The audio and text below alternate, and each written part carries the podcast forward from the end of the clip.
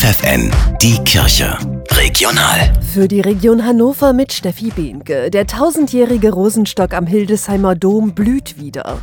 Die Legende vom Rosenstock einer wilden Heckenrose geht bis in die Gründungsgeschichte des Bistums Hildesheim um das Jahr 815 zurück. Schriftlich bezeugt ist er seit über 400 Jahren.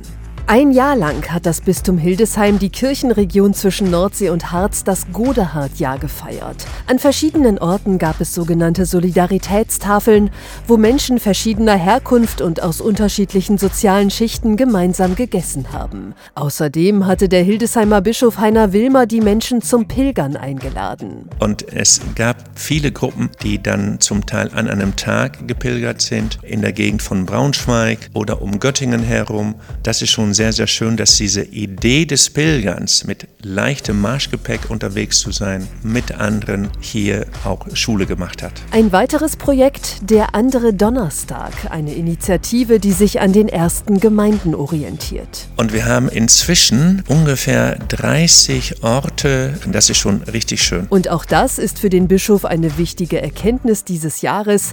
Will die Kirche relevant bleiben, tut sie gut daran, sich Bündnispartner zu suchen. Ich bin fest davon überzeugt, dass die Zukunft jenen gehört, die in der Lage sind zu kooperieren. Für mich ist es wichtig, dass wir in der Politik, in der Wirtschaft Bündnispartner haben, die uns unterstützen, vor allem in der Sorge für jene Menschen, denen es nicht so gut geht. Sagt der Hildesheimer Bischof Heiner Wilmer.